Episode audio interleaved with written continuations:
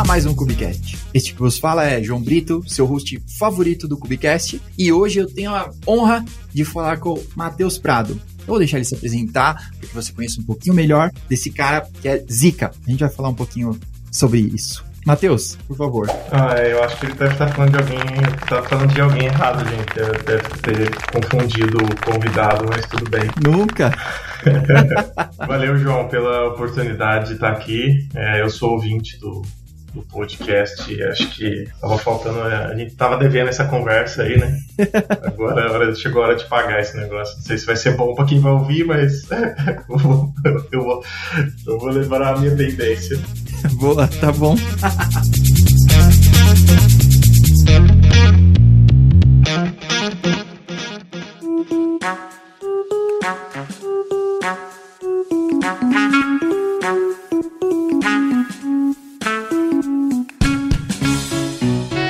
Matheus, é, bom, quer contar um pouquinho só do seu background para quem não te conhece? Bom, porque a primeira vez que a gente se falou, você ainda estava em transição de trampo, né? Nesse momento você tá Acho que sim. Quer falar um pouquinho sobre isso? Quem é você na, profissionalmente? Cara, o meu background, assim, eu, eu comecei a minha carreira como. É estranho, mas eu comecei minha carreira como instrutor de TI. Meu primeiro trampo foi como instrutor. É, aí você fala assim, pô, como é que o cara dava aula sendo que era o primeiro trabalho dele, né? Tipo, o júnior dando aula. O que acontece é que é, eu, eu fazia aula numa escola e essa escola. Eu, eu fazia aula lá de, cara, computação Word, Excel. E aí, um dia, o, o, professor faltou. Uhum. Tinha uma turma que ia começar, era o primeiro dia de uma turma de, sei lá, 40 e poucos alunos. E aí, eu, é, aula era um negócio que eu sempre curti, assim, sempre gostei do trabalho de professor. E eu sempre ficava enchendo o saco do cara que era dono da escola, falando assim, cara, quando tiver uma vaga aí, você me contrata. Mas assim, eu tipo, eu acho que passava na cabeça dele, vou contratar você para fazer o quê aqui, né? Você não sabe nada, cara. Vai ensinar o quê? Não tem nada para ensinar para ninguém. Aí é, eu sempre enchi o saco, não, põe eu como monitor, alguma coisa assim para ajudar e tal. E aí surgiu uma turma lá e eu tava na, na, na escola esse dia para fazer aula e não tinha ninguém para dar aula para essa turma aí. E aí o cara, o dono da escola, putz, será? Vamos tentar. Aí eu fui, no resumo, assim, eu dei a aula, o dono da escola sentou no fundão para assistir. Imagina como que deve ter sido super tranquilo, eu suei mais que uma tampa de marmita. e aí deu certo e no fim, cara, eu virei, dei aula assim por cinco anos, fui, eu ia fazendo um curso e eu ia virando professor, fazendo um curso virando professor. É, mas a minha carreira, eu boa parte da minha carreira eu trabalhei como programador. Então eu fui engenheiro de software por quase 10 anos e aí eu trabalhava numa, numa empresa de internet no Brasil, que era local web na época, e lá a gente já os times se ajudavam, a gente já praticava um negócio que se chama aí, que chama DevOps, não sei, né?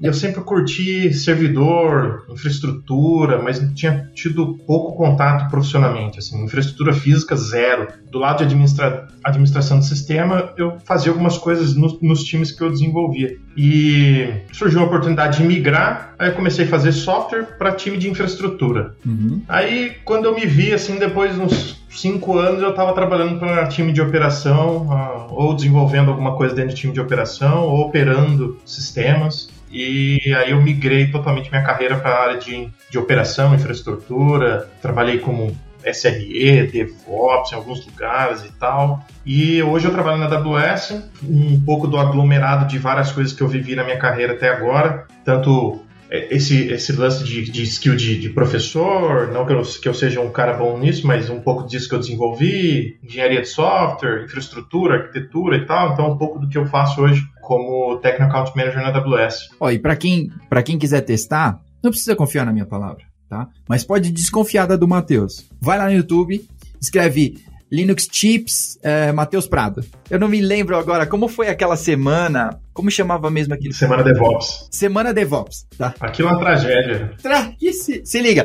Ó, vou... confia em mim. Vai lá no YouTube, coloca Semana DevOps, Linux Tips. Você vai ver o Matheus Prado dando aula de Terraform, Ansible também ou não? Ah, teve um pouco de tudo. Jenkins, né? A gente fez, acho que... É, Jenkins também teve.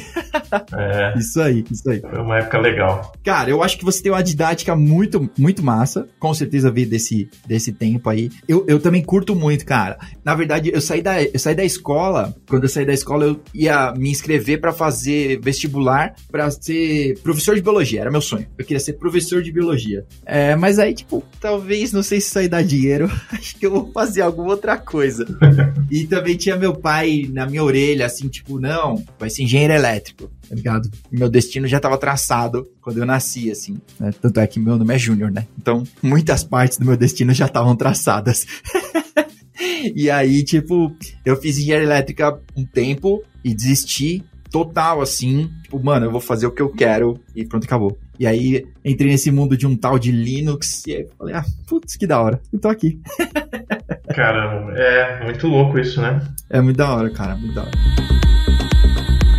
Pô, a gente queria falar um pouco, né? E eu acho que a gente já falou em alguns episódios, inclusive. Então, nesse momento do tempo, o episódio do, do Peri, ele já tá no ar. Se eu não me engano, é o 94. Estamos muito perto do episódio 100, se prepare. Então, a gente conversou um pouco sobre isso, sobre entender como as coisas funcionam. Eu também gravei um com o Gomex, e a gente também acabou falando sobre, um pouco sobre isso, sobre entender alguns detalhes. O Gomex até falou, vai ler Tannenbaum, vai ler, cara, exatamente como as coisas funcionam. E a gente é, bateu um papo sobre, vamos falar sobre o que hoje, etc a gente poderia conversar um pouco sobre isso. Você falou que começou dando aula e podia ser um pouco disso. Como as pessoas entenderem o início das coisas. Porque parece que o início das coisas não dá emprego. É. Né? Se você colocar lá no LinkedIn. É, é bonito, né? É, não é bonito, não vende, né?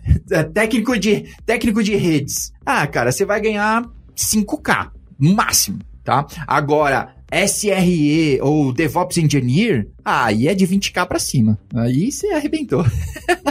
Se você é o cara de rede e quer ser fancy, é só dizer que você é um Network Reliability Engineer. Aí. resolveu todos os seus problemas.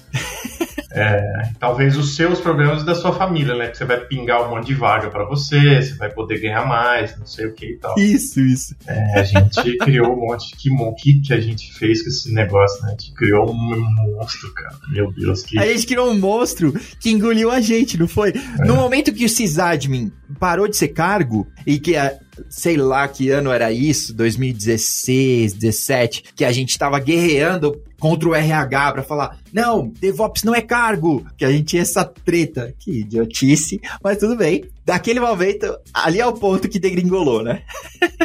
É, a gente ficou nessa de, ó, vocês precisam parar com esse negócio de DevOps é cargo, não sei o quê. Esquece esse negócio de DevOps e a gente fazendo podcast e palestrinha falando de DevOps, né? Então a gente tem que mais se lascar mesmo, cara. Culpa nossa. Exato.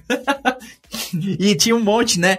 é, eu me lembro de ter visto várias palestras do, do Fernando Ike e do Requena, né? Tipo, ah, DevOps além das ferramentas, ou ferramentas pro DevOps, né? Sempre tinha essa, essas duas. Era muito da hora. Bons tempos. Bons tempos. Bom, então vamos começar. Já que a gente estava falando sobre isso, sobre Networking Reliability Engineer, né? Vamos, vamos começar por aí, talvez, sobre para entender as coisas lá de cima do DevOps, até de AWS, nem tô falando só sobre Kubernetes, né? Para entender lá de Kubernetes, de AWS, de máquina, como essas coisas funcionam, tudo tá em cima de redes, né? Uhum. A gente tomou uma péssima decisão quando a gente decidiu seguir o Martin Fowler e ele falou: ah, não, vamos quebrar tudo em microserviços. Puta, ideia genial, né? Parabéns. Agora vocês estão, agora vocês estão ferrados a décima potência. É, distribui tudo que tá tudo resolvido. Isso, isso. Porque, não, porque a gente não quer que a sua aplicação, estando lá única, caiu, tá tudo fora. Ok, vamos cair em pedaços. É isso. Isso aí, isso aí. Vamos transformar essa tragédia em vários pedacinhos, esse corpo. Vamos cortar esse corpo em vários pedacinhos. Sim, isso. então, cara, vamos começar por aí, por redes, né? Por exemplo, talvez uma, uma pergunta que eu vi, né? Eu até mandei isso no Twitter. Como que é a pessoa chega do da requisição, do clique ao 200 ok. Porque tem uma jornada aqui dentro que às vezes é completamente abstraída e talvez para algumas alguns cargos aí deva ser, mas não para o nosso. Para o nosso a gente tem que entender exatamente o que que se passou do clique até o 200 ok ou coisa pior pode acontecer aí no meio. E acho que tem, um, você, você, comentou da frase do, do básico, né? Vamos falar do, do que, que é o básico que a gente não. que a gente deveria ter, né? Uma coisa que eu acho que, que vale deixar, assim, minha opinião sobre isso é assim, o que, que é o conceito de básico, né? Porque é, eu, eu, eu, basicamente né, não gosto de usar esse lance do básico, porque eu acho que o que é básico para um não é básico para o outro. E às vezes é um assunto que a gente não quer falar ou é, é, eu não quero discutir com um cara que é mestre em, em, Kubernetes, eu não quero discutir com ele sobre algo relacionado a como que rede funciona, como que uma aplicação fala com a outra é, em termos de network. Putz, é, eu me sinto com vergonha disso. Né? Tem, tem muita gente que, que, que tem esse pensamento. Por quê? Porque acha que você está falando de algo básico. Só que o algo básico, o que é básico para você, não é básico para mim. Então, o que é óbvio para você não é óbvio para mim. Então, quando a gente fala de, por exemplo, né, nesse ponto que você falou do. É, e que é uma pergunta de entrevista, né? Isso é uma pergunta de entrevista em um monte de lugar, cara. Uhum. Tipo, é, a, minha, a, a, gente só muda o, o, o, teatro, mas assim, a minha tia foi lá, abriu o blog, abriu o browser, digitou alguma coisa, deu enter, o que acontece por detrás das coisas ali para mostrar e renderizar aquela tela. É, sei lá, vamos pegar uma, uma, uma peça desse quebra-cabeça aí, que esse negócio é grande. DNS, né, que tá no meio disso. O que, ah, não falar de DNS é muito básico. Então, mas assim, é, é, estranho quando a gente fala disso, é básico, um monte de gente reclama de ter que falar ou ter que aprender sobre isso, mas as pessoas não sabem. E vive dando pau. É, então, deu pau no DNS e aí você não sabe como que. O que primeiro você não sabe nem que, que, mensagem que é aquela de que não foi possível resolver o nome ou qualquer outra coisa do tipo. Já é o quê? Já, putz, é, eu vou falar o Kubernetes por ser uma boa, um bom exemplo de abstração que a gente tem no mercado, tá? Mas não, não necessariamente tudo envolve ele, eu não estou falando mal do Kubernetes. Putz, deu um problema. Ah, putz, aqui é problema do Kubernetes. Putz, ó, Kubernetes não é pra gente. Uhum. Não, aqui não serve, a gente precisa escolher outra tecnologia, porque aqui aqui ele não funcionou. Mas, cara, era só um problema do DNS, que você não configurou direito porque ele tá ali, ele existe. Então, a gente foge disso, mas isso não foge da gente. Você pode ir para onde você quiser, a camada de abstração que você quiser, em rede, abstração de software, abstração de qualquer coisa. Em algum lugar vai ter um DNS. E às vezes não tem e tá errado porque não tem, tem que ter. É, eu ia falar. Se não tem, para. Essa sua planilha de Excel vai dar errado. É, sabe? Alguma coisa vai parar em algum momento, ou alguém vai dizer pra você que não era pra você continuar fazendo aquele negócio sem um DNS no meio ali. Uhum.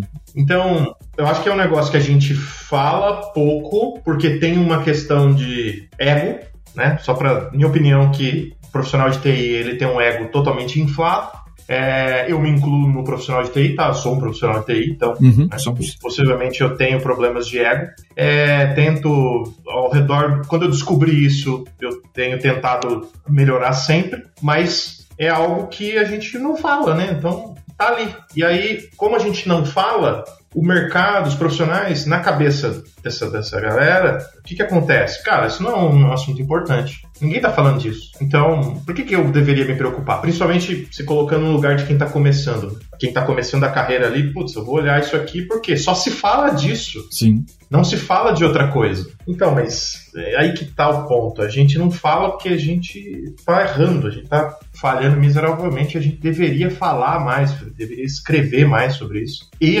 consequentemente, a gente deveria ler. Então, se eu sei que esse negócio é importante, ele faz parte do, do meu trabalho, como você falou, eu deveria ler sobre isso. É um pouco da analogia que dá, dá para fazer com o carro, né? Você tem um carro, mas você é mecânico. E aí, quando seu carro quebra, você leva para um mecânico arrumar o carro. Mas você é um mecânico e você sabe arrumar carro, você não arruma o seu carro porque por algum motivo de uma falta de conhecimento, alguma coisa assim. É esquisito isso, né? Mas deixa eu abrir um parênteses. Você não acha? Eu não sei se isso ocorre ainda hoje em dia, mas e eu sou júnior num monte de assunto, tá bom?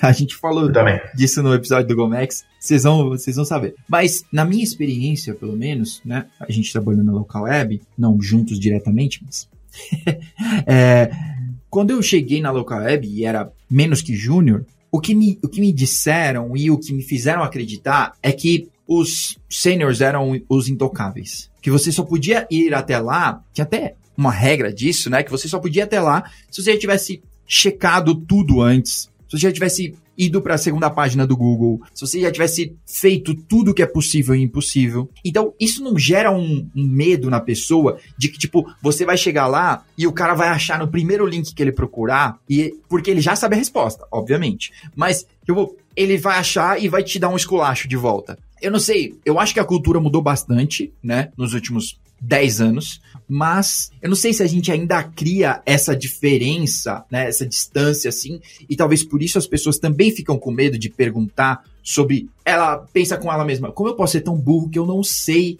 de DNS ainda? Eu não posso ter dúvida de DNS, isso já era para saber. Eu só posso ter dúvida de tipo CNI do Kubernetes e multi, multi-cloud. Putz. É, concordo. Eu só acho que não, isso não pode ser. Esse lance do Olimpo, uhum. ele não pode ser o fator que te faça não querer aprender algo. Pelo contrário, isso tem que ser o fator para você aprender alguma coisa. É, se você tem receio de chegar cada vez mais próximo do Olimpo, e eu não sou a favor ao Olimpo, mas então você tem que criar um mecanismo, uma forma de como você não chega você se afasta cada vez mais desse negócio, né? Você já declarou que você odeia, a gente odeia esse negócio. Então, assim, como é que eu faço para não ter que precisar dessa galera? É adquirindo esse conhecimento, né, numa escala uh, que faz parte do, do, do, teu dia a dia ali. Porque é, concordo, e acho que tem muito desse cenário de né, quem está ali começando no, no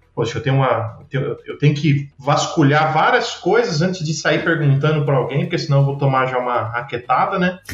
e aí eu sempre fico nesse negócio, mas eu acho que tem que usar isso como um, um negócio, um gatilho para, opa, beleza, tô, uhum. tô falhando nisso. Eu visitei muitas vezes esse Olimpo para consultar né, coisas em diversas empresas que eu trabalhei. E isso foi uma das coisas que eu acho que mudou minha carreira. No sentido de, opa, tem um negócio aqui que é importante e eu não estou dando importância. Foi quando aconteceu a minha transição de carreira, basicamente. Entendi. De engenharia de software para dentro da área de infraestrutura, foi quando eu chegava com coisas óbvias para um sysadmin, por exemplo. Ó, a gente precisa subir isso aqui, assim, assim, assim. Tá, mas por que, que vai ser assim? Porque é óbvio que tem que ser assim. Eu sou engenheiro de software, eu pensei, você não pensa, porque você é sysadmin.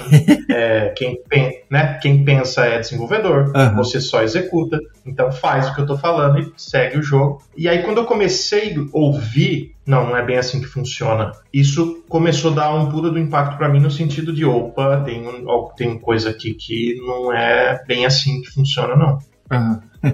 é muito louco isso. Eu acho que uma forma é difícil, é, não sei como resolver, né? Não tem uma receita para isso, mas assim é, é, é, ligar o sensor de saber é, o que, que você precisa estudar, quando você precisa estudar. Eu entendo que às vezes você está ali, né? O cara, a pessoa, ele ou ela está focado ali no negócio e precisa, precisa aprender é, essa abstração, precisa aprender Terraform do mais rápido possível. Porque eu tô com a corda no pescoço, enfim, sei lá mas tem um negócio por trás que você não pode esquecer, que é como essas coisas realmente funcionam, como elas foram construídas. E o nível disso vai depender do teu momento, da tua carreira. É, eu quero entender isso no detalhe, como foi desenvolvido, porque eu sou um engenheiro de software e eu quero conhecer os padrões de engenharia de software que a HashiCorp usou para desenvolver o Terraform, por exemplo. É, putz, estou aprendendo Golang, sei que essa ferramenta foi feita em Golang, como é que eu faço para é, adquirir um. Né, eu quero entender, aprender como é que essa galera fez. Não, eu só quero entender uma parte mais relacionada a como essas coisas se comunicam. Né? Como que o Terraform manda alguma requisição para algum lugar? Como que. Que tipo de requisição é essa? Como que ela é formada? Qual que é o protocolo? Tem criptografia? Não tem e tal. E acho que cada um né? Você vai despertar a curiosidade, é uma palavra de velho, mas despertar a curiosidade em alguma coisa que te que, que tá mais ligada ao teu trabalho, né? Então, se você é um sysadmin, você vai tentar se, se desenvolver a curiosidade no negócio, o desenvolvedor em outra coisa, o cara de segurança, a pessoa de segurança ali. Sei, eu, eu acho que é um, é um pouco de como essas coisas podem ajudar no dia a dia. Né? Bom, fechando o parênteses, voltando para o DNS, né? Que eu te interrompi aquela hora. O que, que uma pessoa pode estudar sobre DNS, né?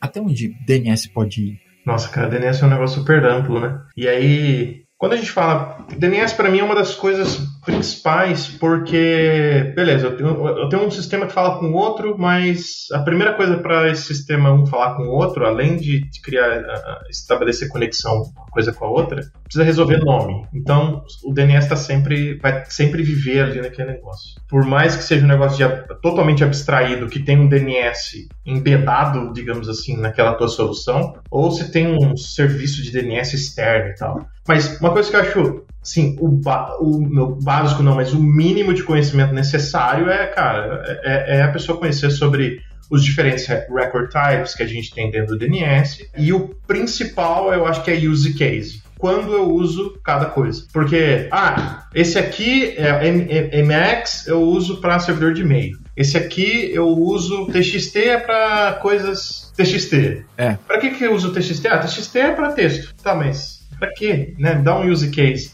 Então, eu acho que entender o use case dessas coisas uhum, legal. é melhor do que saber o. É dizer se eu sei 101, 201, 301, 401 de DNS. Né? Ah, legal. gostei da medida, gostei da medida. Peguem essa referência aí.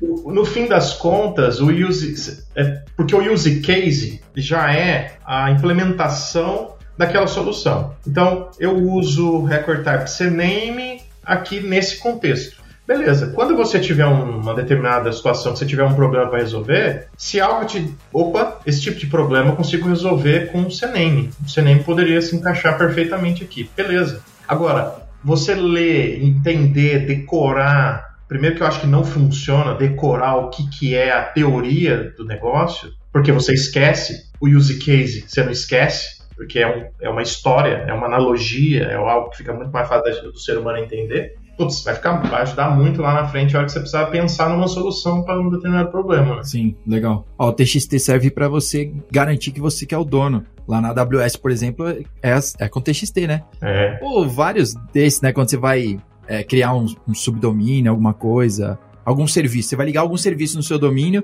e vai falar, ó, cria esse recorde lá no TXT, lá do seu, do seu domínio. Pra garantir que você não tá mexendo com o domínio dos outros, né? Isso, é uma forma de fazer um. Imaginar um handshake de uma conexão SSL ou TLS, né? É uma forma de. Tá, você tá dizendo que você é dono desse negócio, então coloca esse caractere lá para ver se realmente você é o dono, né? E aí fecha o handshake e tá tudo certo. Isso, show. Então, perfeito. Acho que o, lance do use case aí é, se encaixa perfeitamente. Legal. Boa, da hora. E que dentro do Kubernetes tem, tem DNS pra caramba, em todo canto, né? Tem o Core DNS que às vezes dá pau e é, às vezes é até meio difícil você chegar no Core DNS, né? Tipo, putz, porque normalmente a gente parte do princípio, não são as coisas do Kubernetes, né? São as minhas coisas que estão quebradas. Que 90% das vezes é, né? Mas quando não é, você ir lá no Core DNS, entender. Até outro tempo, o, quando começou o Kind, ele dava pau na máquina porque ele pegava um resolve errado, né? Então ele não sabia resolver nada, ele pegava da própria máquina e aí dentro do cluster nada funcionava. Porque não resolvia, ele estava resolvendo o range errado, né? Então ele não estava resolvendo os nomes certos. Ele sabia o que era o Google, mas não chegava no seu service. Parabéns. Valeu, CordeNS. Legal. tá me ajudando legal. É, e aí como que você debuga um negócio desse se você não, entende o conceito do negócio, né? Primeiro, para que, que serve um DNS? É, que talvez para todo mundo é muito claro aquele lance de que é, é resposta de entrevista, né? O que, que, é o DNS? Ah, o DNS é tipo uma lista telefônica que tem o nome e tem o endereço. Então, ok, tá. Não, é, é, até, até ok. É, mas Beleza, vamos mais. Me conta mais sobre isso daí. Como que você começa a fazer isso? Como é que você começa a fazer um troubleshooting, por exemplo? Tipo, qual seria o nome do log possível para ver o log do DNS? Ok, achei o log, mas dentro desse log, as linhas que tem ali, eu não faço ideia do que, que aquilo quer dizer. Então, a conta vai chegar, eu sempre acredito nisso, e o problema é que e, a, a, o que me faz mais acreditar que a conta um dia vai chegar é que na minha carreira ela sempre chegou tudo aquilo que eu fui enfiando debaixo do tapete, ela, aquilo ali uma hora a conta, alguém me cobrou, sabe? me mordeu.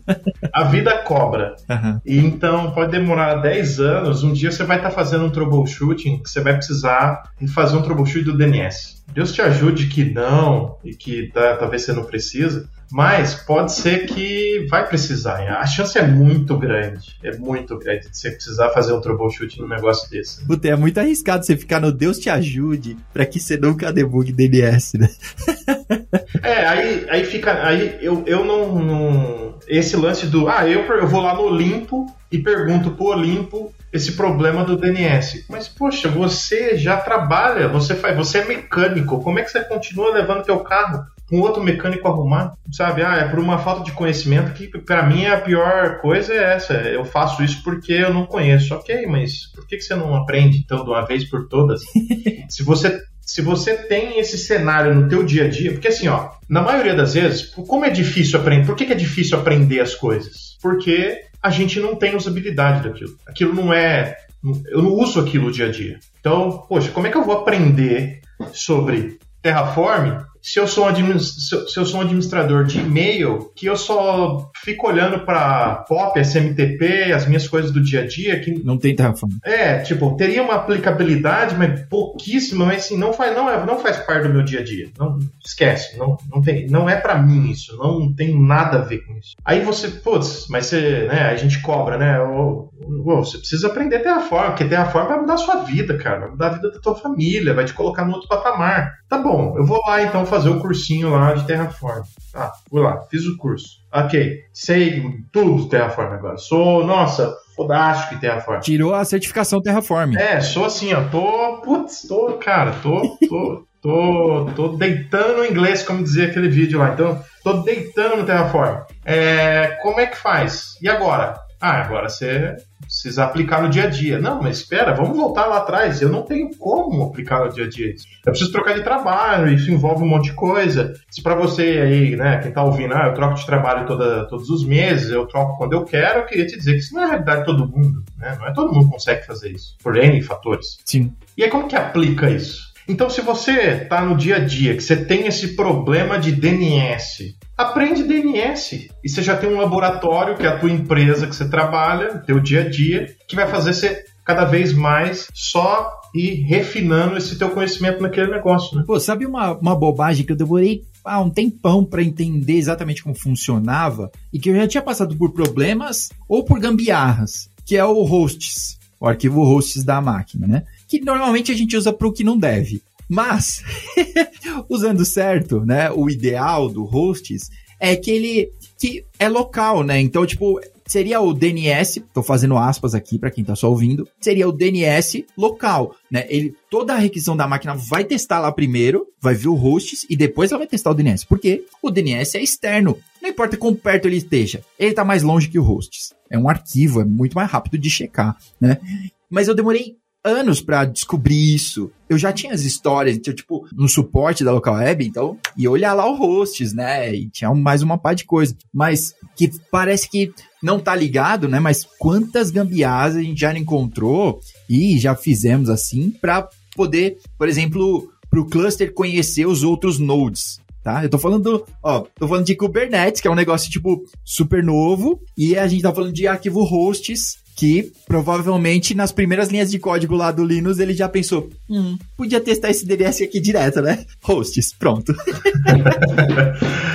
pois é, cara. E é, e o Hosts é um bom exemplo disso, né? Até eu uso muito o, o exemplo que você deu do Hosts como perguntas de entrevista, sim, mas, cara, dá para fazer é, dezenas de perguntas de entrevista relacionada ao arquivo é, etc hosts lá. O Windows também tem, eu não lembro onde fica, mas isso é, é, legal. E é assim, é um laboratório que você pode usar na tua casa, né? Sim, exato. É. Vai quebrar e você que vai se lascar, porque vai quebrar na tua máquina, uhum. e você vai ter que correr atrás para arrumar. Então, é até um, um jeito de você começar a testar as coisas locais e criar um, sei lá, um certo laboratório, né? Aham. Uhum. É. é. O Home Lab tá voltando à, à moda, né? Então, a turma tá subindo clusters dentro de casa. Não sei o que que eles sobem nesses clusters. É isso que eu queria saber. Eu não tenho home lab. Mal eu tenho meu laptop, é isso.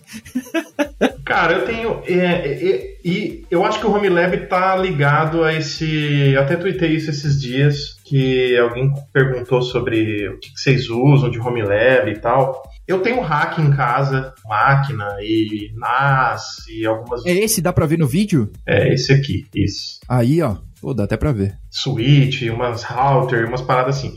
Por dois motivos. O primeiro motivo é porque eu acho legal pra caramba. E é para resolver uma frustração minha de que eu não trabalhei com infraestrutura física. E é algo que eu tenho como frustração. Eu queria muito ter trabalhado próximo de infraestrutura física, mas não tive. Tive pouquíssimo contato. Você foi num psicólogo de TI, assim? Ele falou, é, ah, então, cara. como um home lab, e aí você resolve esse trauma. É, pois é.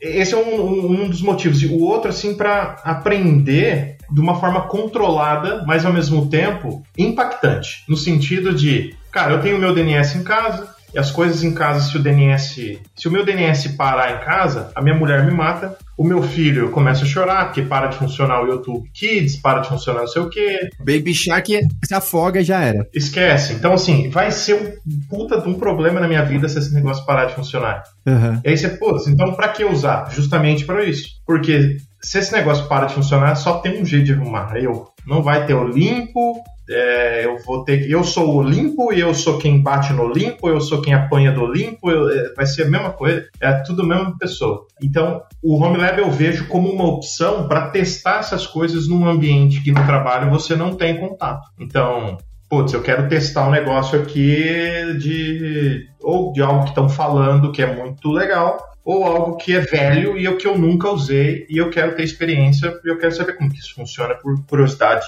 É, beleza, Home Lab eu acho que é uma opção que você tem usuários reais na tua casa para reclamar. Sim. Né? Abrir caso, abrir ticket, começar a xingar. que é bem parecido com o suporte. Você pode treinar o suporte também. É, a minha mulher fala, ó, parou de funcionar aqui a televisão, arruma aí. tipo assim, ou às vezes chega o famoso é, ticket dela, que o problema é que o ticket dela é verbal, né? É assim, é talento. Puta que pariu, o que, que, que, que eu fui fazer da vida? Talento é a pior coisa, né? Talento é foda. E eu vejo o Home Lab como uma opção para usar usuários reais e ver a, a desgraça acontecer, entendeu? Uhum, uhum. Aí tem até um lance que eu tava pensando, que é você pode testar ou entender coisas que elas estão completamente abstraídas, né? Porque eu fiquei pensando, pô, mas o que você vai fazer no Home Lab que não dá para fazer na AWS? Hum, tem um monte de coisa. Porque tem um monte de coisa que tá abstraída lá, né? Que tá à distância de um clique, magicamente funciona. Mas no Home Lab, cara, magicamente as coisas param de funcionar, né? É, assim, aí você vai. É o problema disso que não tem fim, né? Ah, vou comprar um negócio aqui, é um Raspberry. Não, Raspberry não é mais suficiente. Vou comprar agora um mini PC. não, o mini PC não é mais suficiente, já não está dando mais conta. Agora eu preciso de um switch, né? E precisa ser um switch Power over Ethernet, e aí também não está dando mais conta um só, e precisa de um não sei o que. Ah, putz, eu queria testar um, um Firewall. Ah, precisa comprar outro PC para instalar o Firewall. E aí vira aquela, né? Você virou, virou refém desse negócio. Mas eu acho legal. É, eu acho que é uma forma de. Eu uso para estudar, e eu da pior forma possível, no sentido de deixar tudo as coisas quebrarem mesmo, é, e ter gente reclamando e eu, pô, esse negócio precisa funcionar, não é só mais um, negócio no meu mundo. Né?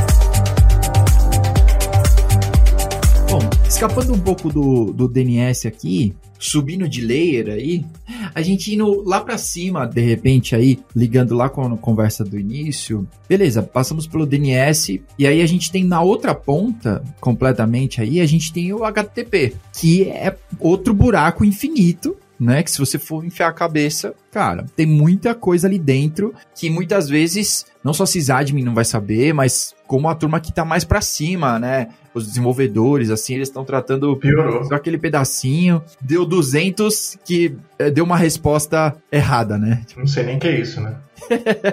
não trata nada e já era. Eu acho que é pior. Meu, assim, minha experiência é que a camada de desenvolvimento para isso ela é pior, de, no sentido de conhecimento desse, dessa, desse negócio. Por quê? Porque o sysadmin, ele, querendo ou não, ele é forçado a saber disso. Porque ele vai ter que fazer um troubleshooting, o ticket vai cair na fila dele, se der pau. Sim. E aí ele vai ter que saber fazer o troubleshoot. Então, assim, o sysadmin, acho que de forma é, geral, ele se virou no, no, da vida dele, que isso fez parte da vida dele. E o desenvolvedor, não. Eu, assim, é, eu diria que 80% dos desenvolvedores que eu conheço não sabem sobre HTTP. Tipo, não é ao contrário, tipo, 20 não sabe, não, é 80. Eu, eu, eu, eu consigo dizer assim, cada 10, eu já fiz essa conta algumas vezes. E eu já fui. E deve ter até palestra minha no YouTube sobre isso, mas assim, essa minha conta era 60%. Em vez de ela diminuir, ela aumentou. Tá, Por quê? Tá Porque eu fui conhecendo mais desenvolvedores e eu fui vendo que de cada 10 hoje, eu diria cada 10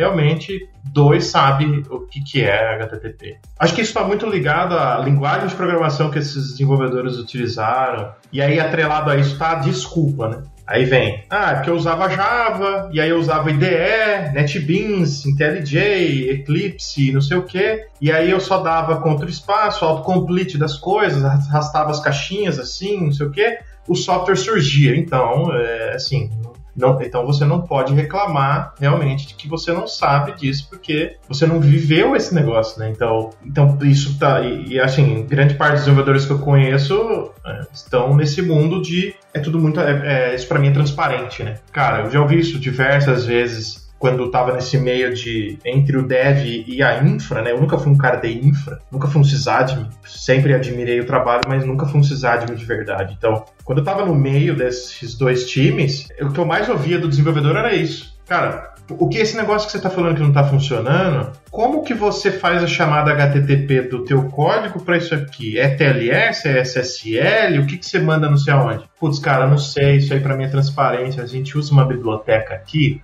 é, que faz tudo isso. Ah, isso não é possível, cara. Vai ler essa biblioteca, depois você volta. Sai daqui da minha sala. É, aí assim, cara, como assim você não sabe o que, que ela faz? Como que... Não, eu só preencho uns campos aqui e as coisas vão para frente e tá tudo certo. Meu Deus, que, que tragédia, né? Que poderia ser pior que isso? então, o HTTP pro dev eu acho que muito, muito é, é, tem menos conhecimento ainda. E é, deveria ser algo que, tipo, eu implemento esse protocolo, eu que faço as coisas surgirem por aqui, mas como a, a, o chicote estrala, né? Vamos dizer, isso está mudando, obviamente, mas o chicote estrala do lado do, do, do sysadmin, de quem opera, o dev, beleza, ok. É, mas eu acho que o HTTP é um negócio que, cara, saber o que, que é, o que, que tem, o que, o que, que é o header, o que, que é o, o, o, o body, é, do payload, quais são os. As, saber diferenciar a versão, né? Que tem no, no 1, no 1.1, no 2 e agora a RFC nova do HTTP3. O que que, o que, que diferencia um do outro? E, e, parar com essa mania, no HTTP principalmente, de achar que é transparente, né? Tipo, ah, eu uso uma biblioteca e tá tudo certo. Difícil, esse do HTTP é difícil, cara. e o que que, o que que, então, além do, de get post, put, 200, 400, 500, os mais famosos assim, o que, que de repente o pessoal devia. Cara, por exemplo, você que entrevista pessoas e já tem muito tempo nessa, nessa caminhada, o que, que você perguntaria mais de HTTP que de repente a turma, putz, cara, dá uma estudada nisso, você sabe essa resposta? Se você não sabe, talvez você tenha que dar uma mergulhada nesse assunto. Eu gosto de dividir esses, esse negócio nesses níveis de 101, 201, 301, 401. Então, um 101 de HTTP, cara, o que, que, eu, eu, o que, que eu diria que faz parte desse negócio? É você saber pelo menos como é formado o protocolo. Então, você tem header e body. E aí você vai descendo o nível. Então, você tem métodos, né, para o que serve cada método e dar um, pelo menos um use case de dois métodos, os mais comuns, por exemplo, get e post. Né? Dá um use case do tipo, ah, isso aqui é para listar recursos em uma API, num, num, numa API, num, num web service, ou isso aqui é para quando eu quero inserir dado, então eu quero, eu quero inserir dado lá no, no destino, eu vou usar esse protocolo via HTTP para fazer esse insert do dado isso aqui eu vou usar para fazer consulta, né? Vou fazer um get para trazer uma lista de coisas, vou fazer um get para trazer um ID de um, um, um, fulano específico de uma base de cadastro. E aí saber diferenciar dentro do header, que eu acho que é onde está o grande barato da história do HTTP, é, cara, os métodos, falar de use case. Se você conseguir falar de todos os use cases, já, dá o use case de todos os métodos e status code você já está no nível 301, 401, né? Então seria alguém que tem um conhecimento mais profundo daquele negócio e eu até por 401 o expert desse negócio. Então, se a pessoa saber dizer tudo que tem dentro do header, é, acho que tem um, uma forma simples que eu gosto de usar é pega uma URL, faz um curl "-i" nessa URL e aquela resposta ele vai te dar o header e o, uh, e o body do, do response. Pegar o header, linha por linha do, do header e ler, estudar sobre cada linha dessa, do header. Ah, aqui tem um aqui, cache não sei o quê. O que, o que, que é isso? né? O que, que é cache? Por que, que cache é importante em HTTP? Para que, que serve? Quais são uhum. os tipos? Como que expira? Por que, que esses valores eles mudam? Max age e não sei o quê. Então, beleza, tem um negócio aqui que é versão do HTTP, me parece. HTTP 1, HTTP 2. O que, que significa cada versão? Né? Eu acho que esse fazer um CURD simples ou usar o browser lá para pegar um fazer um inspect na requisição e pegar o header de uma, de uma requisição, resposta de uma requisição, de uma página que se acessa todos os dias aí, qualquer, qualquer coisa, é, e tentar entender o que, que é. Putz, tem um negócio que chama CDN. Nossa, o que, que é CDN? O que, que é CDN tem a ver com HTTP? Putz, cara, esse negócio vira uma, né? É uma viagem, né? Você vai entrando, não tem fim, né? você falou, não tem fim esse negócio. Né? é verdade. E esse lance de cache, cara, é motivo de troubleshooting eterno, né? É. Que você vai caçar. Não, mas a gente já atualizou. Tá, mas não tá refletindo aqui em produção. Não, mas já, já mudou a aplicação, já mudou lá no site. Cara, não tá. Não tá funcionando. Seu chefe tá acessando lá no celular dele, não tá mudando. Cara, é isso. O usuário vai continuar reclamando até se resolver. E você vai ver lá no cache a resposta e etc. Ainda tá lá. E aí, talvez o desenvolvedor pense assim: ah, mas então, vou pular essa parte do, do, do do podcast, eu vou esperar eles falar, voltarem a falar de coisas de desenvolvimento, porque isso aí é coisa do sysadmin. Não, porque muitas vezes biblioteca que o desenvolvedor usa no código dele ali, seta o var, seta dezenas de cache, de headers de cache, valores default de coisa que é tipo uma semana, o cache expira em uma semana, o cache expira em 12 horas, e, e aí você, nossa, de onde isso está vindo? Uhum. Eu tenho certeza que está escrito em alguma documentação da biblioteca que você usa, com certeza. Se não tiver, para de usar a biblioteca, ela é muito ruim. tipo, se não tá escrito isso lá, é porque é, não é para usar, sincero. Assim, não, não, desiste, pega outra, né? Pode crer. É, então, acho que isso é pra, tanto para os dois mundos, né? Porque esse lance do fundamento da computação, que é, na minha opinião, a gente, eu vou me incluir também, a gente precisa parar com esse negócio de tipo, ah, isso aí é coisa do isso aí é pro desenvolvedor, isso aí é pro sysadmin. Cara, tudo é computação é tudo uma coisa só, sabe? Ah, essa rede aí, eu sou desenvolvedor, eu não preciso saber como que funciona nem o primeiro nível, 101, assim. Isso. Né? Não preciso. Como não precisa? A sua aplicação trafega dado pela rede, cara. Sim. Como assim? Você não, você, você não precisa ser isso. Não estou dizendo que as pessoas, o desenvolvedor tem que ser um especialista de rede, né? Pra você conhecer tudo que é protocolo Sim. e não sei, o PGP, blá blá blá. Não, mas ela precisa ter um, uma noção, uma noção é, do que, que, como é que você planta uma semente de banana e nasce banana, sabe? É, é só isso. Sim. Não precisa estudar, não precisa fazer uma rocket science de um estudo assim para entender a origem da banana, mas é saber que você planta uma semente de banana e nasce um pé de banana. É, concordo total. Nossa, eu gostei muito desse desse método que você está falando sobre 101, 201 e etc. Porque algumas coisas, cara, basta se ter uma noção, né? Tipo, olha, é mais ou menos por aqui, né? Tipo, cara, eu não conheço São Paulo, mas tipo, cara, se eu se acabar a bateria do meu celular, ó, em alguns lugares eu vou chorar. É isso. Mas mas eu, putz, eu sei mais ou menos, ah, a marginal é é para cá, né? E eu, pô, eu sei mais ou menos, eu tenho uma ideia, pelo menos, de para que caminho eu vou seguir, né? Então acho que é isso, você ter uma noção de onde estão as coisas. Se eu precisar procurar aonde eu vou, né? Num troubleshooting, putz, cara, eu vou cair na do... Ah, eu sei que isso aqui é cache. Cara, qual que é o, o, cache mínimo lá que tá lá na biblioteca? O cara, ele sabe o que ele tá procurando. Ele não vai rolar a página até, tipo, ter um insight. Puta, era isso aqui, tá ligado? É seis meses de documentação, né? É. O, acho que o, a analogia que você fez aí de São Paulo, é, acho que é, um, é uma, uma, boa, uma boa opção para usar para isso mesmo, João. Porque quando a gente acho que o lance da geografia, né? Por exemplo, putz, meu, meu nível de conhecimento de São Paulo. Vamos lá. Qual que é o meu nível de conhecimento de São Paulo? 101. Meu nível de conhecimento de São Paulo, 101. Cara, eu sei que para lá é a Zona Norte, aqui é o Zona Sul, Zona Leste e Zona Oeste. É isso. É o que eu conheço de São Paulo. Beleza. Você é um cara que tem conhecimento de 101 de São Paulo. É uma pessoa que tem conhecimento de 101, digamos assim. É, pô, 201. Ah, eu sei que aquela avenida ali, é, se eu pegar a Zona Norte, eu consigo chegar em tal lugar por determinada avenida,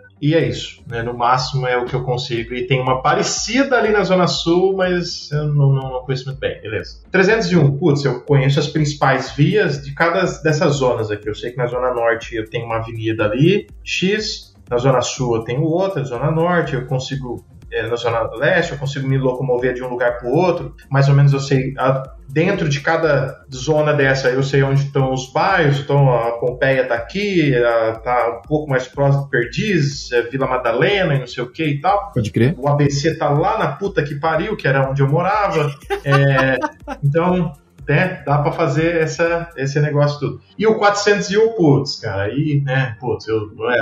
Aí é o, é o taxista, é o taxista que usava aquele. aquele. É o guia.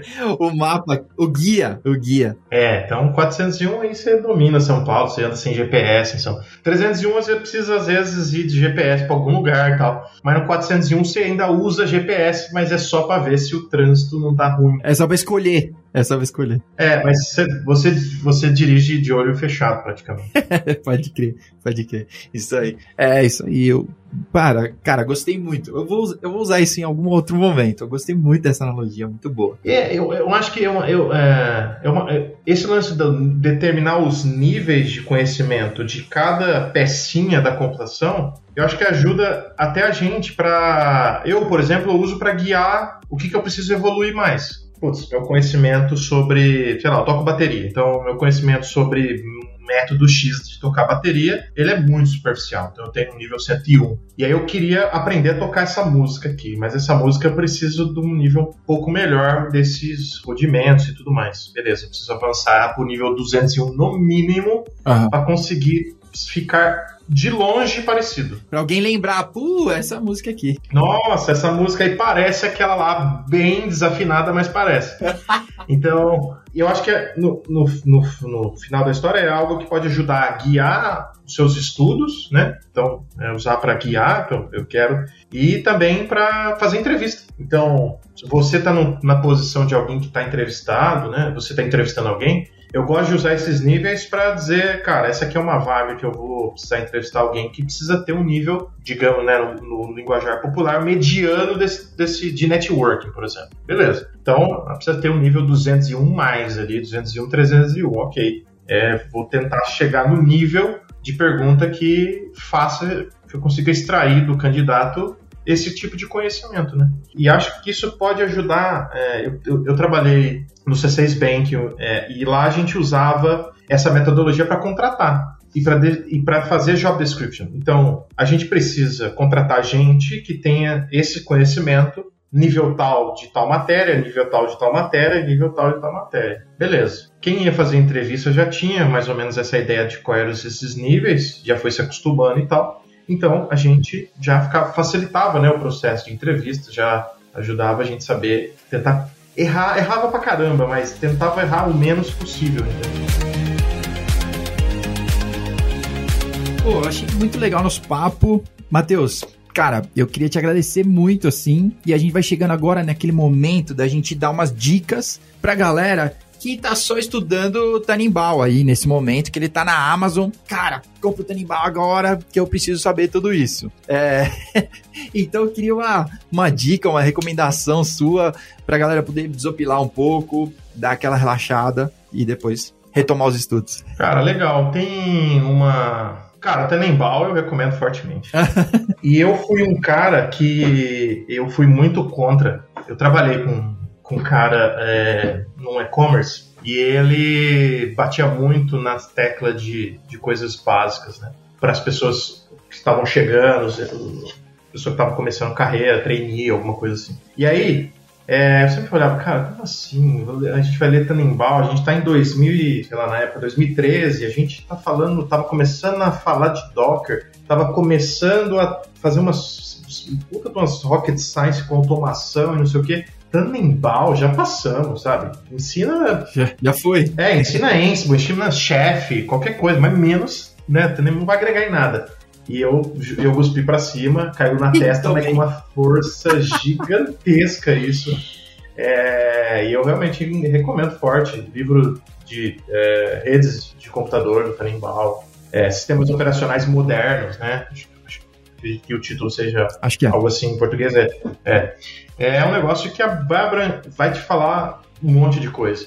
E pra galera que também para administração do sistema, um livro que eu gosto muito que é o System Administration Handbook, que é um livro, acho que a última edição, aqui a quarta edição é uma. É uma eu, eu mando os links depois para você, João. É uma capa roxa, né? É, cara, é sensacional. E aí ele vai te falando de como aquilo funciona em quatro versões diferentes de Linux e também num Unix é, purão, um Unix puro, assim. Então é um negócio bem legal para quem quiser. Tem um monte de conceito que a gente está falando de fundamento lá, e é, é bem bacana. Da hora. Mas, acho que o dois que eu. Dois livros que eu, que eu li que, assim, não são totalmente técnicos, mas que eu gosto. É um livro que eu gosto de recomendar. É um livro que se chama Debugging Teams. É um livro da O'Reilly, que basicamente é um time de. É um livro que fala de de como você melhorar a produtividade através da colaboração.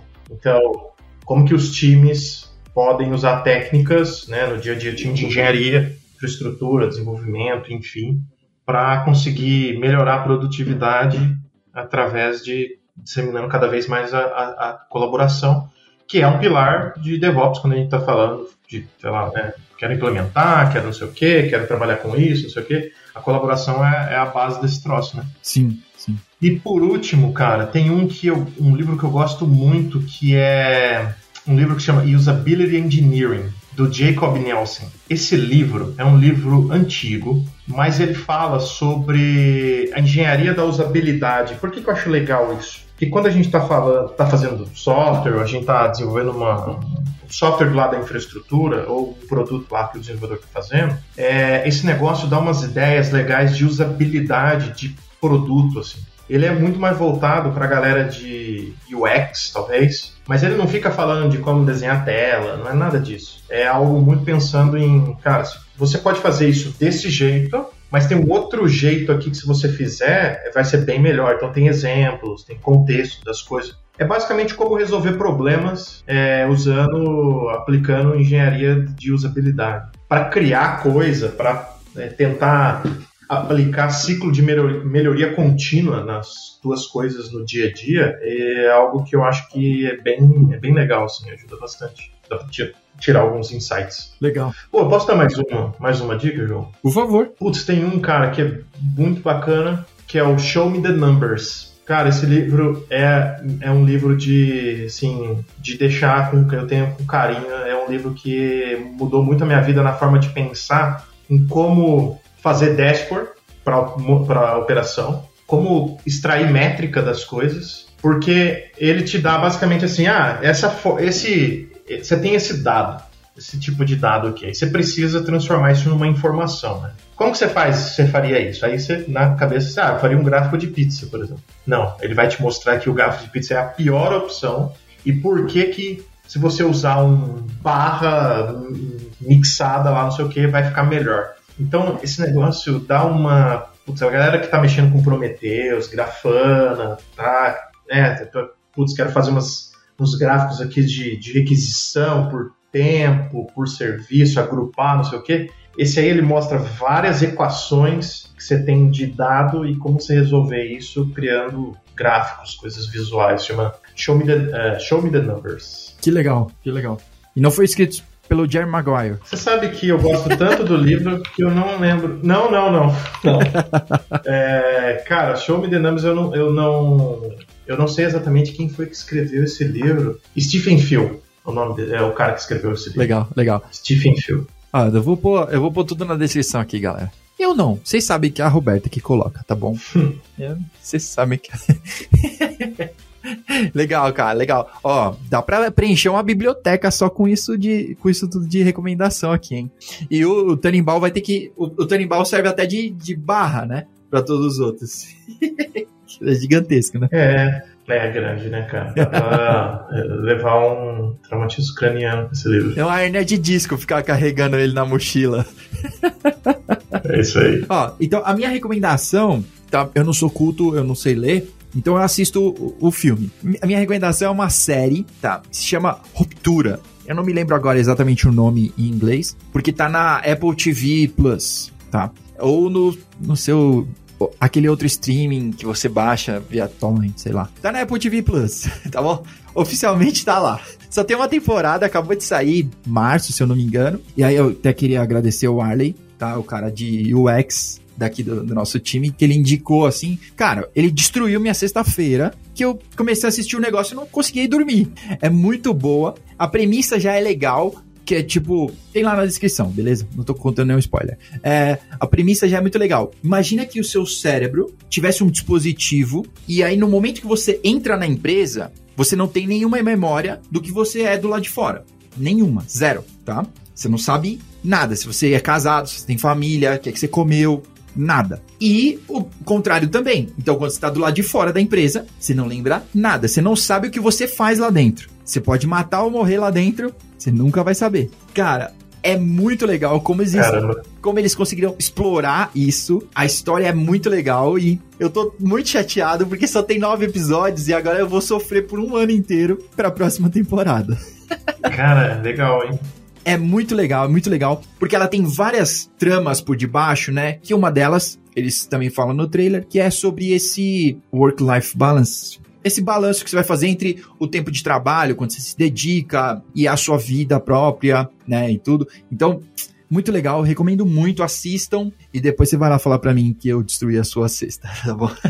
eu acho que vai, eu acho que você, você destruiu a terça. A terça. É, é eu já botei aqui pra Cara, assiste. Pra assistir já, com certeza. A capa é um cara que tem de terno com Isso. cérebro aberto, assim, e ele lá dentro dele. E a mesinha do, a mesinha do escritório. É muito legal. Ou oh, tem um lance que quando você for assistir. Sabe aquele lance sobre é, o tipo de lente, sabe? É, grande angular, que aí a pessoa fica mais achatada e fica mais fininha, dependendo. Tem esse lance no filme, é muito legal. Dá, você percebe quando eles estão trocando, fazendo esse efeito dessa troca assim. É muito legal. Cara, eu tô. Vocês perceberam, eu tô pirando com a. A série é muito legal, muito massa mesmo. Assistam. Sério, muito boa. Bom, com certeza eu vou assistir. Muito boa. E ó, você falou de que não é culto que você não lê, você assiste. Eu leio para poder aprender a ler, entendeu? É ao contrário, eu não sou culto porque eu leio. Eu leio porque eu sou burro mesmo. tá bom, fica a dica. Boa. Matheus, muito obrigado, cara. Muito obrigado por reservar esse espaço aí na sua agenda é, para poder compartilhar com a gente um pouco dessa sua experiência. Né? Eu sei que tem muito mais. A gente vai marcando outros episódios e a gente vai compartilhando aí. Muito obrigado mesmo pelo seu tempo, cara. Se quiser deixar uma mensagem pra galera, agradecimento, esse momento. Ah, legal, cara. Obrigado aí pelo convite, cara. Foi bem bacana mesmo ter batido esse papo. O lance do professor lá que eu falei, é, eu sinto falta desse negócio e é algo que de vez em quando é, precisa acontecer, sabe? De qualquer jeito. Porque o tava falando com o Gomex sobre isso, tava vendo um tweet dele sobre isso também. E, cara, esse negócio de compartilhar conhecimento e tal, é um negócio que eu curto bastante e que às vezes é, eu acredito muito na te... eu sou prova viva da teoria. Minha vovozinha dizia que é, quem ensina aprende duas vezes e eu sou a prova viva desse negócio que aconteceu assim, comigo fortemente na minha carreira desde o início. Então recomendo para você que está aí se se não estou nem falando se você é bom em falar ou não, não é isso, mas cara, se você tem vontade, se você tem disponibilidade, que é o principal, né? Porque às vezes a gente quer, mas não consegue, vai, faz, ajuda a comunidade, ajuda a quem já te ajudou, né? Uhum, uhum. Diretamente você foi lá, aprendeu alguma coisa que você leu, que alguém postou e tal. Nada mais justo, pelo menos essa é a minha filosofia, de devolver isso para a comunidade. Então é a forma que eu uso e eu vou estar sempre à disposição para fazer isso. Porque é, uma, é, é- é como se fosse uma dívida que ela. ela eu, eu tô aqui agora. E o que eu mais queria agora é que não acabasse. Mas acabou, e a- a- tudo na vida acaba, até as coisas legais como essa daqui acabou. E eu vou entrar numa outra. Eu, eu, eu, eu paguei uma dívida que eu tinha de conhecimento que eu adquiri, que eu ajudei a compartilhar hoje, eu espero. Aí agora eu vou sair daqui, eu vou, sei lá, vou fazer alguma coisa que eu vou, com certeza eu vou aprender alguma coisa nova, e aí eu vou ficar em dívida com quem me ensinou isso de novo, e vai ser assim um ciclo contínuo de ter que ficar devolvendo esse conhecimento adquirido sempre para poder ajudar as outras pessoas. né? Legal, legal. Muito legal, cara. Pô, eu sempre falo isso aqui no Cubicast. Nem sempre você pode, você tá naquele momento, ou você tem disponibilidade, ou tem aquela oportunidade na mão de tipo, ah, eu vou retribuir pra comunidade com código. Eu vou resolver umas issues, sei lá. Pô, às vezes você escreveu um blog, você fez um tweet legal, um fio lá no, no Twitch, fez um vídeo, pô, super simples, coloca lá no YouTube e já era, sabe? Cara, duas pessoas que clicarem lá, você já ajudou duas pessoas. Top. É, você não necessariamente precisa ser a pessoa que produziu a solução, mas você fez parte dela, né? Então, Aham, sim. isso tem um. Cada um vai ter o teu impacto, mas no fim todo mundo vai, vai se ajudar e tá tudo certo. Legal, legal demais. Cara, muito obrigado mais uma vez. Obrigado pra você que ouviu até agora, que tá assistindo aí no YouTube. Não esquece de, pô, tem que falar esse negócio, né? Compartilha, é, dá like, se inscreve. Se inscreve também. Agora tem esse negócio. Se inscreve. A gente tem esse trabalho já faz bastante tempo. A gente tá na beirada dos 100 episódios. Então, continua acompanhando. É pra vocês que a gente faz esse programa. Valeu, um abraço, até mais.